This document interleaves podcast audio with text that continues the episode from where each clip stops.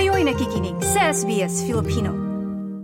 Sa pagpapatuloy po ng UN Climate Conference sa Dubai, nanawagan ang mga tagataguyod ng climate change ng karagdagang aksyon. Sa forecast ng BOM or Bureau of Meteorology, makakaranas muli ang Australia ng mainit at tuyong tag-init sa ilang bahagi ng Australia na maaring magdulot ng bushfire. Para sa ilan, ang mga babalang ito ay maaring magdulot ng pagkabalisa o pag-aalala, kaya tinutulak ang pangangailangan ng katatagan bilang komunidad. Narito ang ulat ni Jennifer lecturer na isinalin sa wikang Filipino.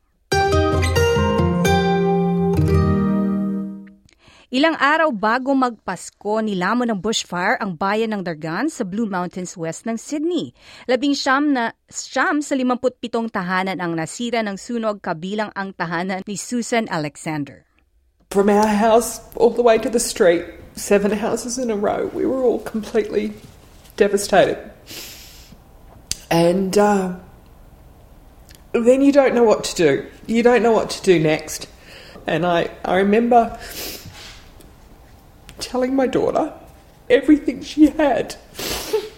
Her home was gone. Ayon kay Sally Gillespie mula sa Psychology for a Safe Climate, may mataas na antas ng trauma pagkatapos ng isang sakuna. After a climate disaster, there's, there's a high rate of traumatization. Now, if you're in an area where you know you are likely to have repeated disasters, it weighs very heavily upon you. Nais manatili ni Susan at ng kanyang asawa na si Nick sa kanilang lugar na tinawag na nilang tahanan ng matagal. Umabot sa dalawang taon ang muling pagtayo ng kanilang bahay, ngunit ang trahedya ng pagkawala ng kanilang tahanan ay sariwa pa rin. Nick and I spend more time reading between 2 and 4 a.m. because you can't get to sleep. And, um, you know, I used to have the reoccurring dream where I would be standing in my old lounge room and it'd be burning around me. I wasn't there. You, your mind and your brain has such an ability to put you places that you don't want to be. And it's so important to have community that you can talk to. Mula sa Black Summer Fires, isang grupo naman ang nabuo na nakatutok sa pagsuporta sa mga residente na apektado ng sunog.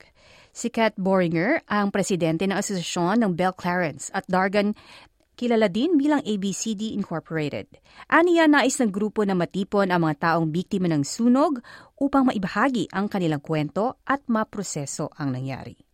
Our community, when I came here, it felt like a community of hermits. Um, you know, it's it's a nice, quiet part of the world. Everybody comes out here because they like their peace and quiet, um, which is great. You know, but not in an emergency. Our group is trying to bring all you know neighbours together, and every time people connect, they get to share those stories. And I think that's a part of making sense of of what's happened. Si Kevin McCusker ay ang treasurer ng ABCD. Bilang biktima din ng sunog kung saan nilamon ng apoy ang kanyang nursery, mahalaga sa kanya na magbigay ng suporta sa iba. We had a community event at, uh, at the nursery and uh, there were lots of people there and uh, I could see that they were hurt and I really wanted to do something about that. So it became really important to me for us to be there for other people so that we could actually help them. Ani Sally Gillespie, dapat bigyan ng suporta ang mga inisyatibong pinangungunahan ng, pinangunahan ng komunidad. What we need is government funding for community-led initiatives. Communities know what they might need to look after themselves. What I hear from uh, bushfire survivors, flood survivors, is all too often you get a lot of people coming into the area doing a lot of talking and not much listening. Ang pagbuo ng mas malawak na network ay mahalaga sa pagiging handa at recovery mula sa sakuna, ani Kat Boringer. A problem faced on your own can feel in, insurmountable, but together it's a problem shared. Kung ikaw o may kakilala kang nangangailangan ng suporta, makipag-ugnay sa Beyond Blue sa 1-300-224-636 o tawagan ang Lifeline sa 131114. Nice yung bang makinig na iba pang kwento na tulad ito? Makinig sa Apple Podcast, Google Podcast, Spotify o sa iba pang podcast apps.